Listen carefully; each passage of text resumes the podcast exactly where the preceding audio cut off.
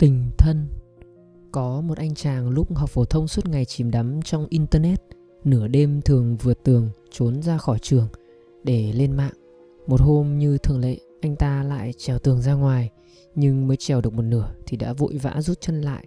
Sắc mặt rất kỳ lạ, không nói không rằng. Về sau anh ta chăm chỉ học hành, không lên mạng nữa.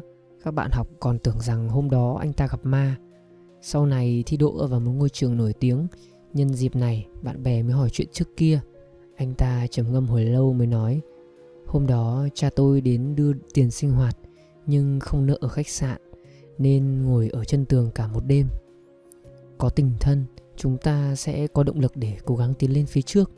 Tất cả những gì chúng ta làm Đều là vì thân nhân của mình.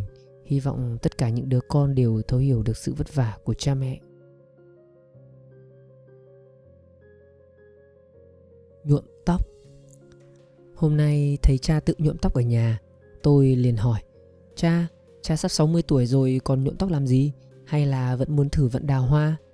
Cha nói Lần nào trước khi về quê cha đều nhuộm tóc đen Như vậy bà của con sẽ nghĩ rằng cha còn trẻ Và bà vẫn chưa già Quan tâm con cái Chăm sóc cháu chắt là lẽ đương nhiên Nhưng cũng đừng quên những người cha mẹ già của chúng ta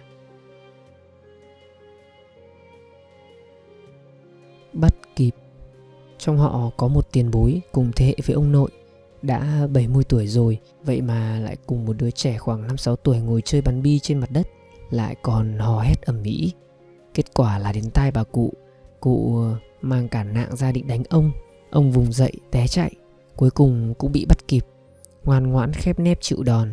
Sau đó ông mới cười nói, nếu không phải sợ mẹ ông bị ngã thì còn lâu bà mới bắt kịp được ông nhé. Cho dù bao nhiêu tuổi, mẹ luôn là sự hiện diện ấm áp nhất và là người để chúng ta xứng đáng dùng cả đời chăm sóc.